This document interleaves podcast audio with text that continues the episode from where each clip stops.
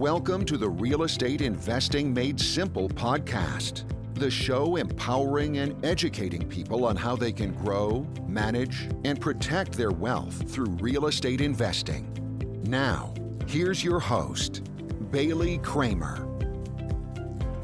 Hello, and welcome back to the Real Estate Investing Made Simple podcast. I'm your host, Bailey Kramer, and today we are joined by our very special guest, Hayato Hori. Hayato owns a wholesaling company that does 15 to 20 deals per month. He currently lives in California, but is doing deals in Memphis, Tennessee, Cleveland, Ohio, and St. Louis, Missouri. Welcome to the show, Hayato.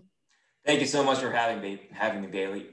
Yeah, I'm super excited, and you're just absolutely killing it in the wholesale game. and it's just it's insane because I know I know your story. I know we we connected a few times, but the listeners mm-hmm. don't know your beginnings, how you got started. So if you would, let's start there and tell the listeners what got you into real estate and how you got started. Yeah, sure, no problem. So about two or three years ago, um, I was working my corporate job. I just got out of college, and I'm like, you know, what should I do? Like in college, I was always trying new things. I was trying to create a business. I always knew I wanted to have my own business. And so I tried four, five, six different things in college. None of them really panned out the way I wanted to. And I worked at a company uh, called Hyperloop Transportation Technologies. And I, I really loved it there. I loved the people working there, but I still knew that I wanted my own thing. So after work, I would always go ahead and hustle from like five to midnight and try to find the next thing that I could work on. And after a few short years of trying a bunch of different things, uh, I think you might know Antoine, but he came up to us and uh, I was also interested in real estate because he was actually my roommate at that time. And I would see him continue to grow his portfolio rental properties and his real estate investment business was growing as well.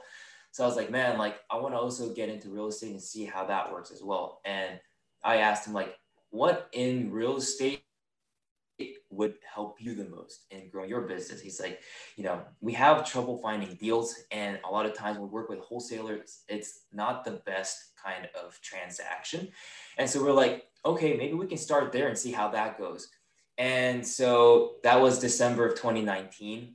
And I was like, all right, let's see how this all goes and see how this pans out. And I also brought in one of my friends who, we, who we've started a lot of different kinds of businesses with.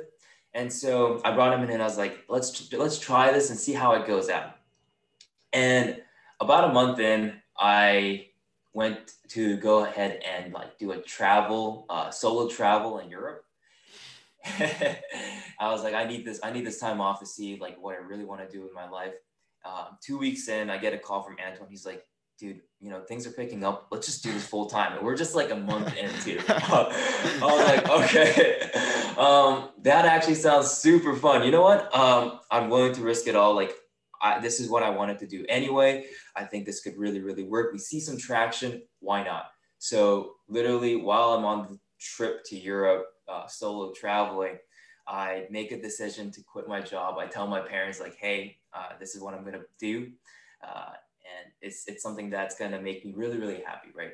And so I give my two weeks notice as soon as I get back. And then from there, that's when I started doing real estate full time into wholesaling.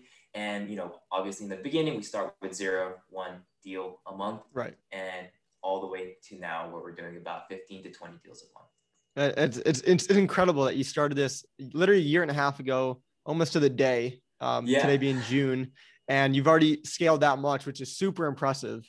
Something I want to just touch on too. You mentioned that you've you, you obviously have an entrepreneurial spirit. You said you've tried to start a few businesses in the past, and I think that's something that our listeners, me, can all relate to. We've always we've all tried to start, you know, these little things, and you know, we're always just kind of moving. We're entrepreneurs. What were some yeah. of the businesses that you started um, before wholesaling that just that just didn't work out? Yeah, so actually, I wasn't involved in real estate at all. I had no idea, you know, what real estate even was. I barely knew even what a mortgage was, right? Right. and so a lot of the business that I started were more e-commerce based. So I did like Shopify drop shipping for a bit. And I scaled that one actually to like a decent level. I was like my biggest month I think was like sixty thousand dollars in like one wow. month. So that was big. But then the next month you see a huge drop off to like five to ten thousand, and it's like I knew it wasn't sustainable. Uh, I knew it wasn't something to go for the long term. And so that's the one thing I tried. I tried Amazon FBA. I actually tried a few things with Antoine as well for Amazon FBA. I tried to right.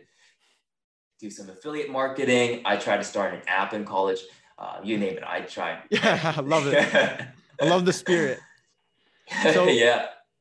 So before we jump into you know how you got started with the wholesaling, let's actually take a quick step back and if you can just explain what is wholesaling for those who who think it sounds cool but mm-hmm. what what you know breaking it down what actually is wholesaling? Sure sure. So the simplest way i can explain it is you get a motivated seller who wants to sell their home and you negotiate a price that is more most likely going to be below market price. And then once you get that property under contract then you go ahead and present it to an investor and you say, hey, here's a contract. We're going to sell it for this much. You put a spread in between. So let's say you get it under contract for about $50,000, let's say, and you go to the investor and say, hey, this is, I'm going to sell this to you for 60,000. So you make a $10,000 spread.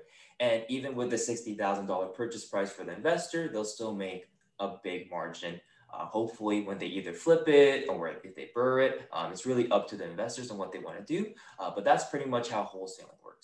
Right. That, that was a great explanation. And when I was first learning about all these different avenues of, of real estate, it took me a little while to actually understand what wholesaling actually is. So just, I'm just going to reemphasize it again. Mm-hmm. You're basically making, getting the property under contract with the seller as yeah. if almost you were going to be the buyer, but mm-hmm. before closing, you basically sell that contract to another investor who then finishes the closing and you make that spread. You make a little fee basically, or it could be a big fee between what you originally had under contract for and what the investor is going to pay pay for. That's exactly right. Yeah, you send them an assignment contract to the investor, um, and from that assignment contract, it says, "Hey, the investor is going to buy uh, right. the property for this price," and all the agreements that you had in the original purchase and sale agreement gets assigned to that investor. Right, right, right. Yeah. So you're so you're in California, like you mentioned, and you found inspiration to start wholesaling from Antoine Martel, who does his business in is it Tennessee? Yeah, he does it in Memphis, Tennessee, and Cleveland, Ohio as well. Um, so okay. that was a big motivation because he does, you know, about ten properties a month. So we're like, okay, maybe we can feed some deals for you, um, and see how that goes. Right. So break down in the very beginning. You're in California. He's mm-hmm. in Tennessee, and you're like, all right, I'm going to give wholesaling a shot. Yeah. What was your first? What was your first marketing strategy? What, what did that look like? Mm-hmm. And what did your actual team look like at the very beginning back in December 2019 or January 2020? Yeah. So from the get go, I knew I didn't have time to cold call all these people. So when I was starting out wholesaling, a lot of people start off by, you know, doing cold calls and they're going to do it themselves. And so I'm, I already have like a job from 8 a.m. all the way to 5 p.m. I knew I couldn't be the ones taking those phone calls. So what I did was we went on Upwork and hired a bunch of virtual assistants. Um, I definitely took a few cold calls on my own, created a script based on mm-hmm. how the cold calling went. Um, and I was like, okay, I think this would be the best way for them to get something under contract with. Once we made that script, um, we tested and hired about like eight to nine uh, virtual assistants uh, because I've had experience hiring people in the past, and really like it's one out of you know five to ten people that really works out. And so we tested um, and hired about nine people from the get go, and after a few short weeks, we saw that you know there's a lot of traction. And again, these are people who are just cold calling nonstop all day, uh, about 250 to 500 people per person uh, per day. And so from there, we were able to send a few contracts out, and within our first two months, we got we got a property under contract. Wow, wow. So I just so you went from not really knowing what wholesaling was. You met Antoine. You heard what he needs to, mm-hmm. you know, to help him in his business, and you went all in. What I guess what was the because most people, me included, I wouldn't just go hire nine people right away. I'd probably start with one see if it works out, then maybe go to two and then and then scale from there. But you decided I'm gonna go all in, and you hired was it all phone uh, people on the phones? Yeah, all call calling. So you you decided I'm gonna go all in and hire nine cold callers right now. What, yep. what month? What month was that in? Just so we can get perspective of of where this was in the timeline. Yeah, so I we started hiring people while while I was in Europe actually. So I brought my laptop too, and while I was traveling and like like hostels and stuff, I was actually hiring people as well. Um, but like I would say it was end of December, beginning of January, 2019. Wow. 2020. Wow. So then did you just have in your mind, okay, I'm gonna have a basically a startup cost, just like any business really does, of mm-hmm. X amount of money. I'm gonna kind of dump it in and see if it works. Was that kind of the mentality, or what? Definitely. I get what I guess what got you over the hump of saying I'm just gonna go all in, hire nine cold callers right now. Like, yeah, why didn't so, you just start with a couple? Yeah, for me, like because I had that experience with those people, like a lot of times when you hire one or two people, chances are they're not going to work out. Um, even when I hired people in the e-commerce world before, it you really had to go through at least five or six people in order to actually find someone who's really really good. And actually, we have someone who is with us until like two days. So he was from, with us from day one all the way until now, and he's just amazing in acquisitions. Um, and he's been killing it for about a year and a half. And so out of those nine to 10 people, he was the person that we kept. Um, and he was the one that we wanted to stick with throughout the entire journey. So yeah. Gotcha. Okay. So then you, you hired nine out the gate. Where, where is your numbers at now? Cause you mentioned you know, a lot of them have fell off. You still have that one that you kept on. How many mm-hmm. employees do you have now, and, and where are they um, around the world? Yeah, so that's a great question. We have, I believe, around 11 or 12 uh, employees, and we split them into two groups. So one of them is acquisitions. And so acquisitions obviously is, you know, the acquisitions team is trying to get properties under contract and getting inventory for us to sell. So that's their main job. And then we also have the transaction side. Um, and in that transaction side, it's everything from when the property comes under contract and selling it to the investors, and then bringing it to the closing uh, table with the title company. And I, I, can explain a lot more of this uh, yeah, yeah. to the beginners once we go into it. But that's pretty much um, the two teams that we currently have. And so in acquisitions, I believe we have about eight full-time employees. Um, and then in the transaction side, we just hired one. So we have four full-time employees there as well. Wow. Awesome. Awesome. So let, us start at the very beginning of the actual of the, of the business. Mm-hmm. So you have your, um, basically your marketing because you're mm-hmm. essentially a marketing company trying to get prod, uh, properties under contract. Yeah. So starting there, what methods do you use to um, market yourself and, and try to get these properties under contract? And mm-hmm. and if you can just touch on again what team members are actually doing that initial outreach or or inbound? Sure, sure. so we do we try to do everything and anything. Uh, prior to this company i also try to start uh, a marketing company. And so doing e-commerce i ran a lot of facebook ads. I, I ran a lot of uh, marketing material to get a lot of leads. And so i was very familiar in that world. And uh, i knew I just know that testing is one of the most important things uh, in that field. And right. so for me, I would test the cold calling. I text, you know, tested texting. I'm testing postcards, literally anything that you can think of. We're testing. The biggest focus that we have right now is cold calling and texting. Texting right now has been a little bit more of a trouble because there's a lot of like compliance issues um, that the government and so the carriers are actually locking down on. And so we'll see how it goes from there, but we can always pivot. Uh, I'm not too worried. Right. But uh, those are the two biggest uh, acquisition models that we're doing. We have a few people in um, in terms of cold calling full time, and then we have other people responding to those texts full time as well all day. Got it. Okay. So you basically have two main marketing channels. One of them being is picking up the phone and calling. The other being yeah. is is texting those people and responding to their text, hoping to get them on the phone, I'm guessing to talk about their property. Now, where the people that you're actually calling, how do you know who to call? Where, where are you getting the information to actually call or text these people? Yeah, so initially we started uh, buying lists from ListSource. That was what we initially started with, but now we found that it's actually better to go with PropStream because there's a lot every month and every day the data changes. People live, right. you know, people move to another place or they go to this, you know, here and that. And so PropStream actually is able to give you updates on those lists. And they're like, oh, yeah, this person, you know, information is not correct anymore. Here's a new one. And you don't get charged for that. And so with ListSource, you have that static list. And so we don't go with them anymore. We actually use PropStream. Uh, but that is where we get our list to contact. Got it. Okay. And while we're on the topic of technology, you have yeah, PropStream for data, and that's what we use as well for our business. And then you mentioned that you you text and you call. Mm-hmm. What what platforms you use for those two um, sources?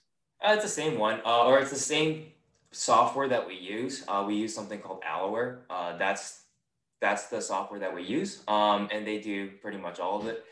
Uh, a lot of different companies also do use um, or do provide like dialing system and texting and whatnot. It really depends on what provider you're comfortable going with and what is able to integrate well with whatever you're using in terms of software systems.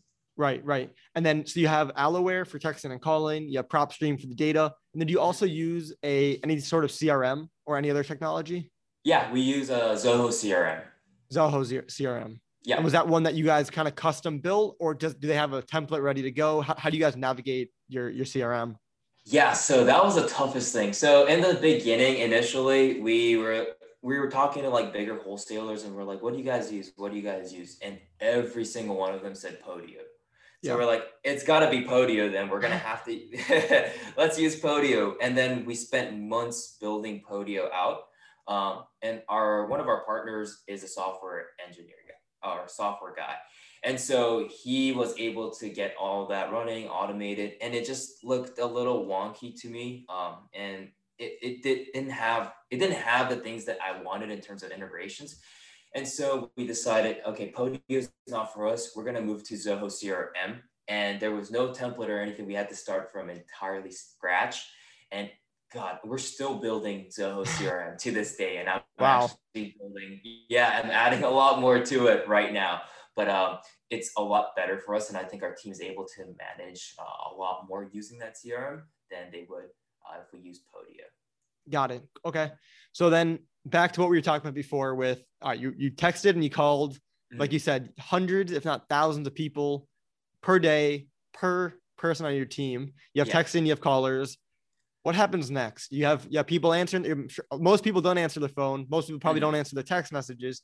But when they finally do, what happens next? Yeah, so we pretty much have a script written for everyone for different kind of scenarios. Some people would say, "Never text me again." Other people would be like, uh, "What's your offer?" And other people would be like, "Yes, I'm ready to sell." And so, really, what they would do is go down the script and say, "It's pretty simple." I mean, you can really find these scripts anywhere online if you type in like wholesaling uh, right. script. But pretty much, we just ask them, you know, how many bed and baths. Uh, you know, uh, or confirm the bed and baths. And then you want to see like, you know, when was the roof last updated or kitchen last updated? Um, ask them questions like, you know, is there a renter in there or is it vacant? And then once we get all that information, uh, we pretty much have like a system to spit out a number, uh, a range of numbers that we can go ahead and offer the seller. And they'll go ahead and negotiate from there and see if we can get that property under contract. Gotcha. Okay. So just a, small step back. Mm-hmm. You have all these questions that you that you want to get answered in order to get this number. Do you ask those questions all through the through the phone, or do you do it on text sometimes? What's kind of your, your strategy there? Uh, we do whatever the person on the other side wants to do. So if they're like, call me, okay, we'll call you. If they say, you know, just keep it, I'm at work, just text me. Yeah. We'll text you. So it really depends on that other person. We're really flexible. It doesn't really matter. Uh, for me, the conversion is more or less the same. Uh, if they're motivated to sell, they have a number in their head and they're ready to go. So right. Okay. So you get all the information that you guys need on your end, mm-hmm. and then you have the software on the back end to spit out an offer. And I'm guessing, or I guess let me ask you this: What goes into that offer or that software, that automation that spits out a number? What kind of kind of factors actually plug into that? Yeah, so it's a few things. We we ask the questions like how old is your kitchen and bath and we account that in the final price. We right. account whether or not the property has been vacant or it's tenanted, and we definitely add that into the repair budget and whatnot. There's no way that we can get a good number there or like a right. accurate number. So we do our best to guesstimate. Um, and then we also have a lot of information that we get from investors that they were able to say like, oh, usually for this price range, it's about like 20 grand for repairs. Oh, it's going to be like 15 if it's vacant. Um, but if, or if an owner's living there, if it's owner occupied, it might be like 15 grand for repairs. And so we took all those things into account and kind of built a system to spit right. out those offers. Okay, got it. So then your VAs are all doing this mm-hmm. either through text or through call, and they're plugging in all the information. They spit out a number, and offers, like you said, they're sent through either the phone or text message, right? Whatever they want. Yeah, exactly. Okay. And, and then and then negotiations start from there. So being being a wholesaler and and, mm-hmm. and wholesaling in general, you need to have a margin that is mm-hmm. that that makes you guys money and also is going to make the fix and flipper or the next investor money as well. Yeah. So typically the the offer that you guys are offering is going to be pretty low, right? To, yeah. fair, fair to say. Very, yeah, very fair. Mm-hmm. Right. So I guess how, how, what's what happens after that typically when you guys spit out an offer? Typically, I'm guessing it's lower than what they had in mind. Maybe, maybe not. What I guess what happens after the offer spit out?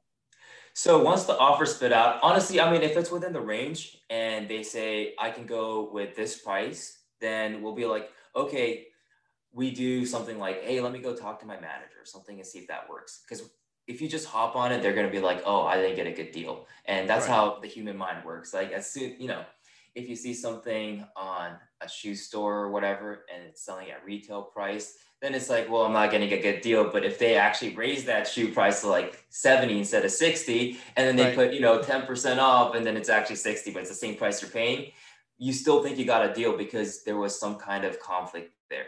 Right. And so that's the situation we kind of want to create too. Um, and from there, uh, we'll be like, okay, uh, yeah, that price looks good. I think we can do this. Um, we will talk about like closing costs and whatnot as well to see if we're going to cover the whole thing or if we're going to split it in half.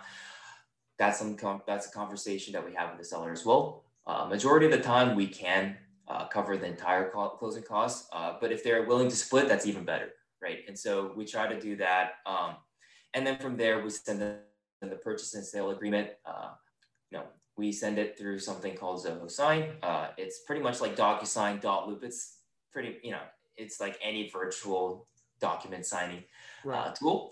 And we send it from there. They sign it. We sign it on our end, and then it goes to title. Okay, got it. So a few, a few things I want to break down in that process. Number mm-hmm. one, you haven't seen the property. So you first of all, you're in California. Just to emphasize, yeah. you're in California. Th- yeah. These properties are in Tennessee, they're in Ohio and Missouri. Yeah. Where where are your VAs at again? Uh, so a lot of them are in the Philippines. We actually hired a manager for the transaction side. He's in Baltimore. Um, okay. So, but most of them are in the Philippines, especially if they're doing acquisitions. Okay, got it. So you have you know people literally in the Philippines. They're mm-hmm. plugging in information. Yeah. They are you know getting the formula together, spitting out a number. Yeah. They they, they the the seller accepts mm-hmm. the the offer on a text or the phone. Mm-hmm. So then they go ahead and send them an offer from thousands of miles away, which is insane how yeah. how, how how how that can happen. I know. Um, so my question is so first of all, I'm sure a lot of people are asking how the, the, the trust factor that they're actually putting a, a, property under contract. Is it under like your mm-hmm. name is under Rocket Offer? Yeah, we do it on the Rocket Offer. Right. So is it, do you ever get nervous or any types of, you know, feelings that you have people across the country putting in, putting properties under contract under your company's name? Does that, does that ever worry you? Any concerns there?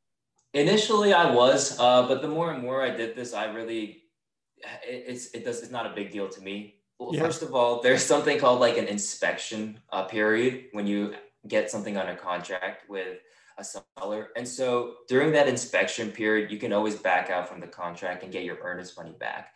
And right. so a lot of ways that you can actually back out from the contract, which we actually haven't had to do for, I would say 90% of our, our properties, we were able to move and close. So that's really good for us. Um, but that inspection contingency or period really, really eases our mind too because it's like right. okay if we have to then we can let go of the property with no consequences whatsoever which is one of the reasons why i love wholesaling too because you know if you're fixing and flipping homes or if you are BRRRRing them it takes a long time to either right. sell to the other investor. It takes maybe you know three months, four months. That's pretty average for flip. Right. And uh, in wholesaling, it's like 30 days turnaround, um, and then you can get out in the inspection period. It's you know you really don't have to have too much money or capital in order to get started um, when you're starting in the wholesaling real estate world. So that's why I like it as well. Right. No, that, that, that makes total sense. Have you had a a property go under contract that was way that was way off of the the numbers that oh, yeah. you guys could realistically pay. And if you can kind of talk through that, what, what happened there? Oh yeah, we've had that a few times. We're like, man, how are we gonna sell these? So some of the craziest thing is like we would get a property under contract that we think is a killer deal. I was like, I'm I'm gonna buy this myself if I had the money, or if I could just pour money into this, I'm gonna buy this deal myself. If no one buys it, and no one buys them. It's like, I don't understand. The numbers look amazing. Maybe we didn't market it correctly, but in my head, it's a great deal. And then we get another deal that's like way overpriced that in my head, and it's like, well, it's quite close to ARV. It is in good condition, but it's it's almost market value. But people just jump on it. So it's really difficult to tell what property. I don't even go with my gut feeling anymore. I just let the market kind of tell me this is the good this is a good property. I don't even judge for myself. So whatever property that we get even if i think it's slightly above market value or if if i think it's higher than what we think we should have got it for i still try to market them out because a lot of times you never know. And um, that was the case with a lot of our properties too that i thought was a little bit high but in some cases yeah they are a lot higher than they need to be. So something that we always do for our properties. Um, because a lot of our investors are also out of state, we introduced them to like property management companies, insurance companies, you know, lenders, contractors that needed. Uh, so that way they have boots on the ground that they can go ahead and utilize, um, especially because a lot of them are from California, you know, expensive cities like New York and whatnot. Right. And it's hard to invest in California, right? and so we introduced them to the boots on the ground. They do do their own due diligence. We ask them to. Um, and then we also do inspections, which a lot of wholesalers I don't believe do. And so with that inspection report, we can go back to the homeowner and be like, hey, actually, you know, this, this, and that, the repair was a lot more than we thought it would be. And so could we act, you know, could we negotiate a lower price to see if we can compensate for that because it's a lot more than we thought. Um, and so that's how we do it. And if we really can't sell it, then we'll be we'll straight up tell the homeowner like, you know, it's just a little bit higher than we thought we could get it for. So I'm sorry, but we're not going to be able to pull through with the deal. I hope you find another investor that can go with you. So that's kind of how we work. Um, and we try to close on every single property that we can, but sometimes it doesn't work out that way. Right, right. So one of the one of the big questions I have is how do you actually bring up to the seller that you're going to be wholesaling the deal? Is that a conversation? If so, how does that actually come about? What what what do you what do you guys say to ease the seller's mind? Yeah, so we say we work with a, a partner of investors, and so that way, when there's assignment contracts and things involved, they're not freaked out about it. And actually, a lot of the investors that we do have have bought from us second time around. And so we do consider all the investors kind of like our partners. And so that way, that's how we market it to the sellers um, without being like too shady uh, about it. And honestly, we try to stay as transparent as possible to both sides. Right. And so with the seller, if they're like, you know what, this doesn't seem, or like if they're like, do you really think you can close in 30 days? If I really don't think we can, I'll be like, you know what, it doesn't seem like we can. We have other properties we have to move. I'm sorry, we're not going to be able to move forward. Right. Because it's not fair to the seller too if we're just being greedy and trying to keep those properties when we know we can't sell it. Right. Uh, and just kind of wishing and hoping and hail marrying it. So for me, I just want to be upfront and be like, hey, we tried everything that we could, but I don't think we can make it work. And then let them go and find another investor. If we can't, um, we also tr- something that we recently started doing was we also started reaching out to like real estate agents in our field, and we're like, hey, do you want this lead? He's looking to sell. It's a little bit above, you know, uh, what we can offer them, or it's you know market price. Maybe you can work with them and see if they can do something. So right. that way, they're not just left in the dark, but they have someone else that they can go ahead and work with. Right, right. No, that, that that's awesome. So after you get the contract signed, it's now time to look for a buyer because he, you know, that's yeah. that's that's what needs to happen for you guys to get paid, of course. So when you guys look for that buyer, again, you're still across the country. How do you get? And you said you said you do get an inspection done. Mm-hmm. Yeah. What about pictures? Um, I guess what's the process of actually marketing that property to mm-hmm. your to your list of investors? Sure. So we first send it out to our investors, and if they like it, then we'll be like, okay, great. Um, you can go ahead and go into the property with our inspector, and our inspector, they're they're a licensed inspector. We pay for it up front. The investors don't have to pay for it; it's completely free. And our inspector also takes pictures and walkthrough videos if the tenant allows them, if there is a tenant. Um, and then so we have the pictures, the video, and the inspection report, and then we can give that to our investors so they have a full transparent view of the property. It's not like we're embellishing anything. It's like here it is. Right. this is this this is uh, however much we know and however much you know you know as well. Right. So, so then you, you send that out to the list of of buyers and yeah, you have your inspector that goes in, takes pictures, kind of does the boots on the ground work. And then what about all these wholesalers? I'm sure you get you know dozens who say hey i want to see the property with my own eyes mm-hmm. how do you schedule showings yeah so it depends uh, if it's vacant and if there's a lockbox code then we make sure that we get like a proof of funds from the buyer side so that we know that they're not just going to go in there and just take a walk in the property and just leave. We know that they're serious and they're willing to move forward um, if they need to. Once we get the proof of funds, then we let them walk through the property. Um, and then if it is tenanted, obviously we can't let too many people in. So we try to cap it at like maybe three people, which is why we only take the strong offers and let them in. And um, once they go in, we'll be like, hey, how was the showing? It was everything good? And then we'll see if we can move it to the closing table from there. Got it. And is your inspector the one also putting the lockbox on the door as well? Uh, no, a lot of times the homeowners can do that um, if they, you know, if they're close by the property. Um, other times there are already lock boxes in place, and if not, I'll just hire someone on the ground to do that for us. So yeah. And how, how do you how do you hire someone on the ground? Just curious. You is that another website you use? Facebook? How do you find someone on the ground for that? So I have a lot of contacts from my Instagram as well. A lot of people will be like, "Hey, if you need anything in Cleveland, let me know." Yeah, I, yeah. I, you know, I love people. Like people are so friendly and people are so like helpful. They really do their best to help, and that's why I want to do the same too. If I can help in any way, I would love to. Um, and so they're like, "Yeah, let me know if you need this, this, and that." Um, you know, in Cleveland. Uh, and I have a realtor, a few realtors that I work with and hit up if I ever need something. Um, one of them actually even went to a property for me where there's a squatter to check out that situation. wow. Um, obviously, I compensate them for everything that they do, but um, yeah, they a lot of them are willing to help me. If not, you know, there's Craigslist, there's TaskRabbit, and those are the places that I would most likely go next to get those things done. Right. Okay. Cool.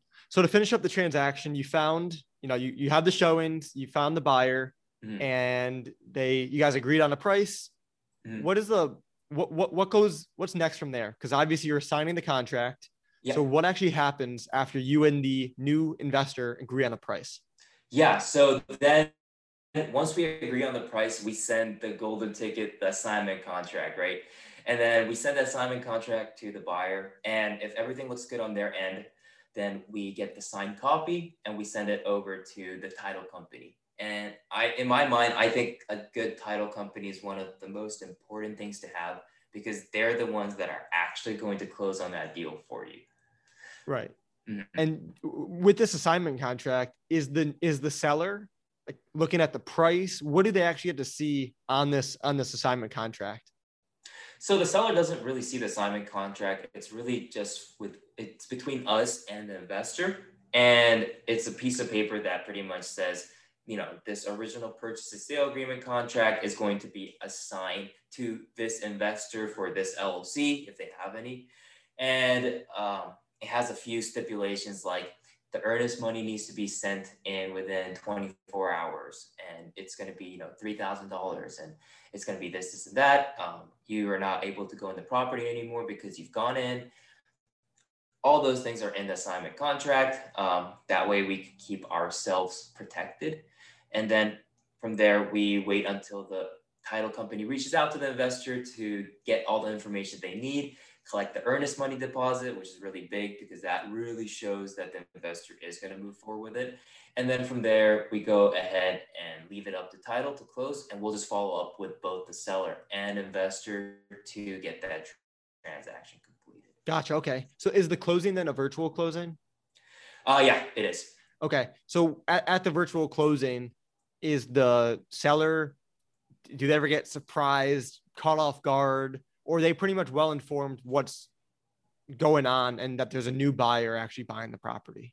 So our title company is able to split the HUD statements. So there's a seller's HUD and there's a buyer's HUD. And so on the seller's HUD, it has exactly what they would be getting, purchase price that we agreed to, that's what they're making and closing costs or whatever. And on the investor side, they have a new price that we have with investors. And so, you know, the seller and buyer sees completely two different HUDs. Um, and that way, we really have no uh, questions from the sellers, no question for the buyers. Everything looks good. They both confirmed on each of those HUDs, HUD statements. And um, yeah, we haven't really had a problem with that. So then is the title company the one who cuts you guys a check then? Yeah, so the title company can wire us the funds or send us a check. It doesn't really matter. It depends on what you prefer then they're the ones who are going to disperse the funds to every single party. So the sellers, the buyers, and us. Got it. Okay. And then you guys have successfully completed the transaction. Yeah. And you're on to the next, right? That's that's kind of the that's kind of the the A to Z of everything. Is there anything we missed going uh, along the process? We also try to send like gifts to our investors, especially if it's their first time purchasing the property. Uh, we send them gifts and say thank you for purchasing the property. We really want the investors to come back and buy a second time around, third time around, and continue investing with us for the long term.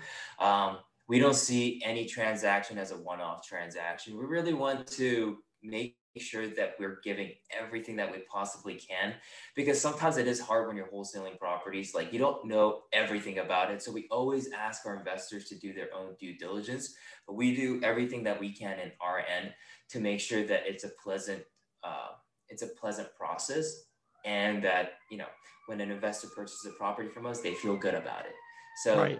that's our main goal um, and making sure that the seller is also very, very comfortable in terms of you know the entire transaction process as well. So we keep in touch with the sellers and buyers every two, three days just to make sure that they're in good hands. Right. Okay. Awesome. Uh, so a few, a few common objections. I'd love to hear some common objections you guys get from doing this all virtual. Um, a few that I'm thinking of off my top of the head, and that we get when we're contacting sellers is a lot of them say, "Do you want to schedule a time to see the property, or when are you going to come by?" They they actually like, from my experience, they want you to come. They want you to see it. Yeah. They, because they're they're they're they're in a situation where they need to sell typically, mm-hmm. and they in their mind they're like, "All right, you got to come see the property." How do you guys handle that objection? Yeah, we say as soon as we sign the purchase and sale agreement, we're going to go ahead and schedule an inspection maybe a week out to make sure that our inspector has ample time because a lot of times, you know, they're super busy. So it has to be about a week ahead. And most sellers are like, yeah, that makes sense. And then we'll go ahead and schedule it for that time. Uh, we'll try to do all our marketing before then. So if any buyers do want to go in, we can make sure that they get in. Um, but yeah, that's pretty much what we do. And then do you guys have, and then what, what's the, contract period, you guys do a 30 day close or how, how long is that closing period? Yep, 30 day close. Mm-hmm. Gotcha. Okay. Okay. So that, that was any other big objections that you guys face that, that come to come to mind? Mm, I think the biggest objection that we get is like, are you really going to be able to close?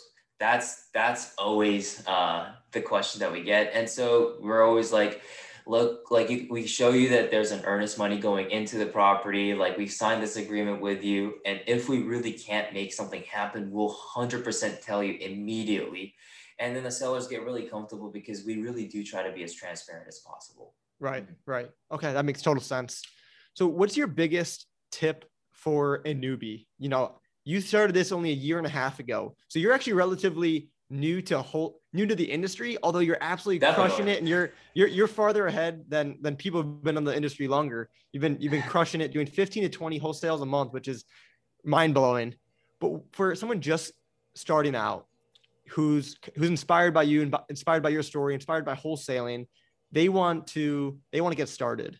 Mm-hmm. What's the first couple of steps that you recommend, actionable steps that someone can take to get started? Yeah, so I I always give all the new beginners who want to get into wholesaling the same exact simple steps and process on how I think they should go by it uh, about it because that's how I would have wanted to start my wholesaling journey. So the very first thing that I always tell people is find an investor in a market that you want to go into first and find someone who's doing a good amount of volume. They're maybe buying three properties a month. Even one property a month is huge, right? And so find someone who's doing that kind of volume, who knows the market really well, and ask them questions about what kind of properties that they're looking for. What's the square footage? What's the bed and bath? What's the price range they're looking for? And that way you have a buyer from the get go. And you're not promising them anything, right? You're not being like, because I know a lot of wholesalers, they'll go out and just be like, who wants to be on my buyer's list? And it's like, well, why would they want to be on your buyer's list, first of right. all? Second of all, you've never gotten a property under contract, so people don't know that you're actually going to be able to get them properties. And third, like if you're a new wholesaler, most likely you're going to get properties under contract at the wrong prices. Um, and so I would say find an experienced investor first and go from there and really, really learn about the market and the price and everything. The second oh, thing, hmm? you go ahead, go ahead. So the second thing I would say, the second step is to find a good title company that you can work with. And so if you find a good title company that can work with good, you know, wholesalers, you can also ask them a lot of questions. You can ask them and say, "Hey, can you send me?" Because people are like, "Where do I get my contracts?" and right. I just tell them, ask the title company, they can give it to you. or download one from Google. You can literally type purchase and sell agreement in Missouri and it'll come up and then you just send it to the title company and be like, hey, do you guys accept this? If they say yes, great, it works. So that's something to look out for too. And my second step would be find a good title company that you can connect and work with. And then finally, the third step is to go and purchase a lead, uh, you know, a list I would say pick the lowest hanging fruits when you're just beginning because you don't want to spend thousands on lists that you don't know if you're going to get anything back from. So I would say buy like absentee owners list, buy like high equity, um, almost pre foreclosure lists. Um, those might be good too. We buy like everything and anything uh, because we've gotten to a point where that's just not enough for us. But if you're just getting started, I would say narrow down on that list, buy those lists, skip trace them. You can, you know, if you just type in skip tracing on Google, you'll find a lot of people doing it. Um, and then skip trace those lists and then go from there. And then the fourth step would be to actually get a property under contract. The fifth step would be to then go ahead and find a buyer, right? Which you've already connected with at that point, and then you can bring it to closing with the title company. So it comes like all in a full circle um, when you go through those steps. You know, right, right, one. right. No, that's perfect explanation. And then just to give the the new investors, the newbies, a little bit of a glimpse as to okay, I'm doing all this work. It sounds super exciting. I can do 10 to 20 deals a month, whatever it may be. What's the actual um, profit or what's the actual amount of a, a, an assignment fee?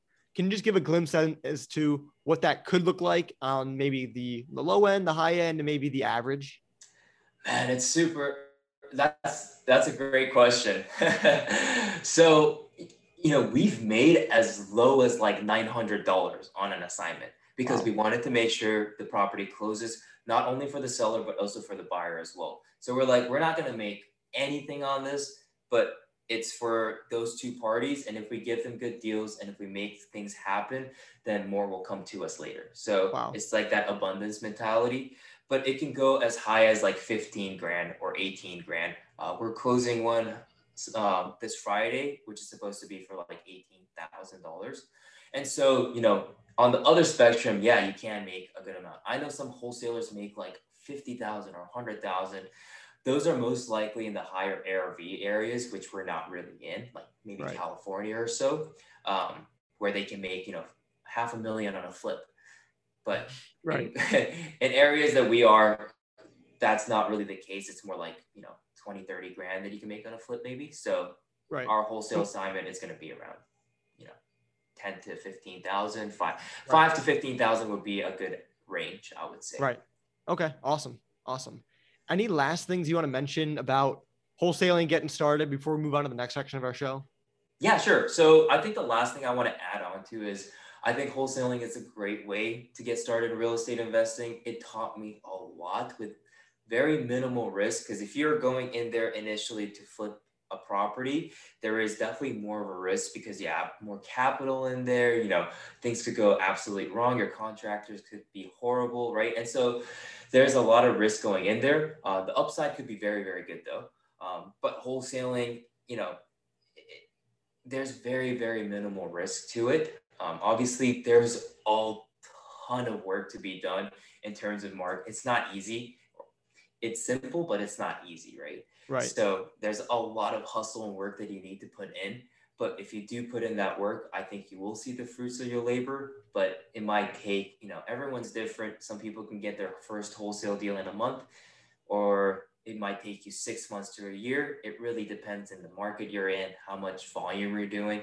Um, right. But for me, my advice is if you're even just remotely interested in real estate, real estate investing, look into wholesaling. Um, but also like any uh, any other types of real estate investing, it doesn't matter if it's wholesaling. It doesn't even matter if it's you know fixing and flipping. I think just get into real estate in general.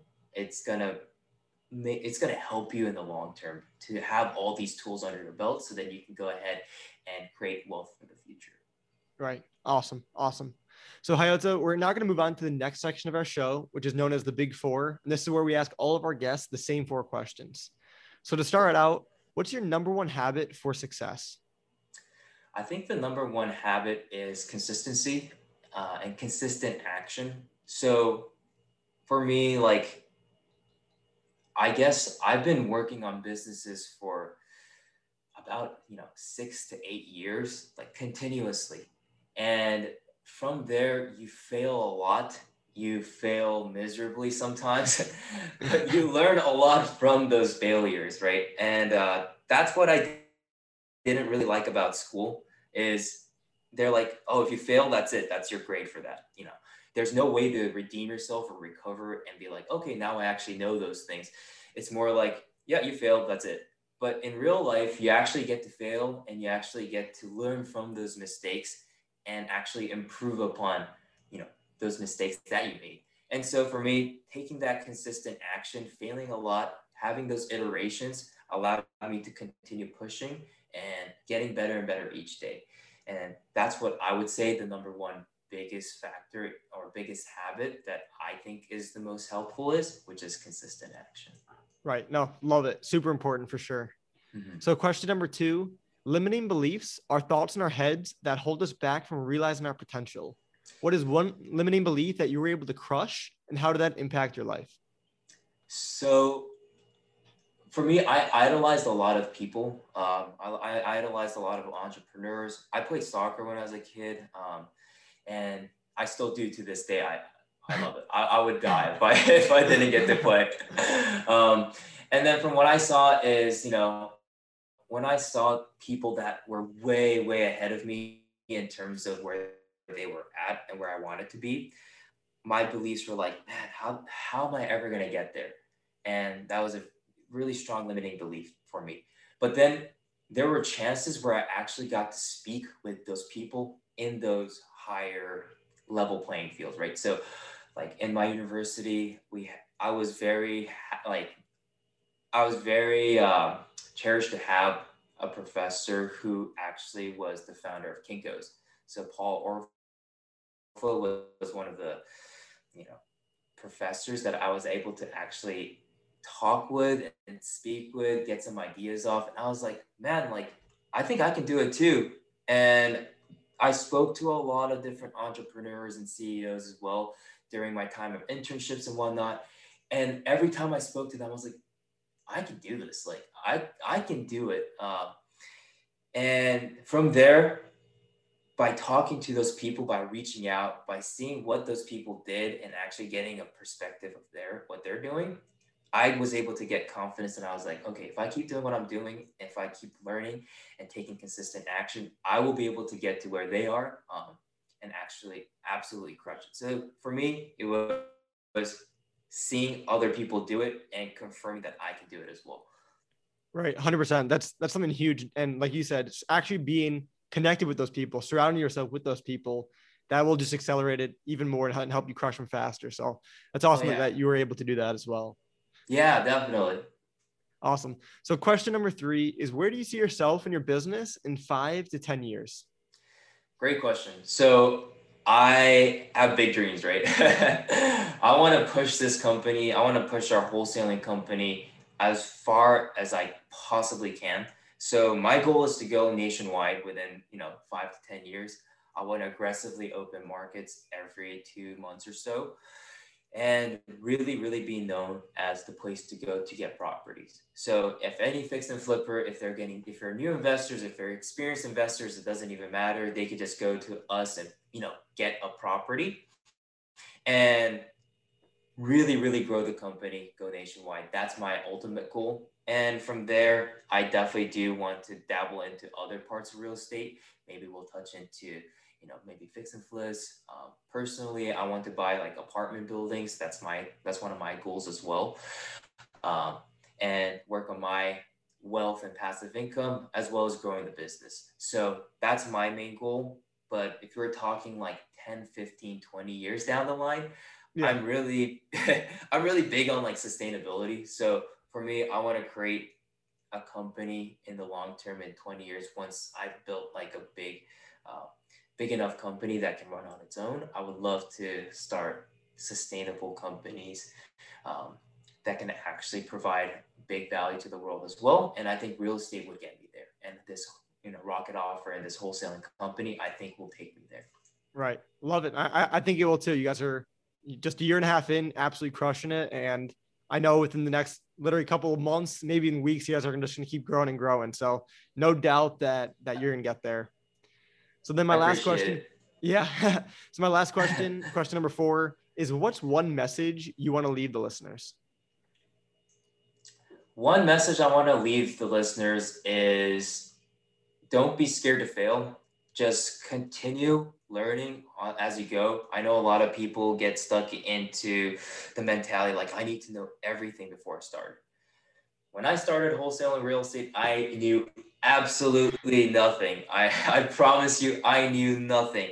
I asked people so many questions to until I actually understood it. So I think that's something that's really important too to ask questions until you finally get it. Um, I was kind of shy in high school and stuff. I never really asked questions. And then I regretted it because it's like, it's actually, you know, it's actually dumber to not ask a question and never know the answer than to be dumb for 30 seconds and then actually get the answer right away. And then you're dumb for 30 seconds, but you know it now. So for me, it's asking those hard questions, getting, um, always improving and taking that consistent action, like I talked about. So I think that's the most important thing. Wow, so key, and I, I love love what you just said. It's you're better off asking the questions, being embarrassed or stupid for 30 seconds, and and knowing the right answer rather than not ask, not still not know, and now now you're actually still you know behind on the knowledge of what you want to know. So super important. Totally agree. Just ask those questions. There's really not no such thing as a dumb question. Exactly. You might you, you might you might feel like it's a silly question, and sometimes you know it might be more obvious than not. But at the end of the day, you're better off just knowing the answer, getting the 20 seconds of embarrassment out of the way. So totally agree with you on that. Yep, exactly. so Hayato, where can the listeners get a hold of you? Yeah, so I'm pretty active on Instagram and TikTok. Um, my username is kind of weird. It's H A Y A N T O O O. Uh, it's because like when I was playing soccer in Singapore and stuff, my coach used to call me like Hayato. He couldn't say my name. So I just kept it going. uh, but yeah, users can reach me at uh, um, reach me there. Uh, they can also reach me via email, uh, or I mean, Yeah, email or social media. I think that's the best way that they can reach me at. Mm-hmm. Okay, awesome. Awesome, awesome. Well, Hayato, I really appreciate you coming on today. I learned a ton. I think it's just incredible. I'm still mind blown that the, the amount that you've grown in a year and a half, the fact that you're in California, your employees are in the Philippines, you're killing it in you know the central part of the United States. It's just it's mind blowing. I'm super excited to see where you go from here. I know you're gonna absolutely crush it, expanding the markets.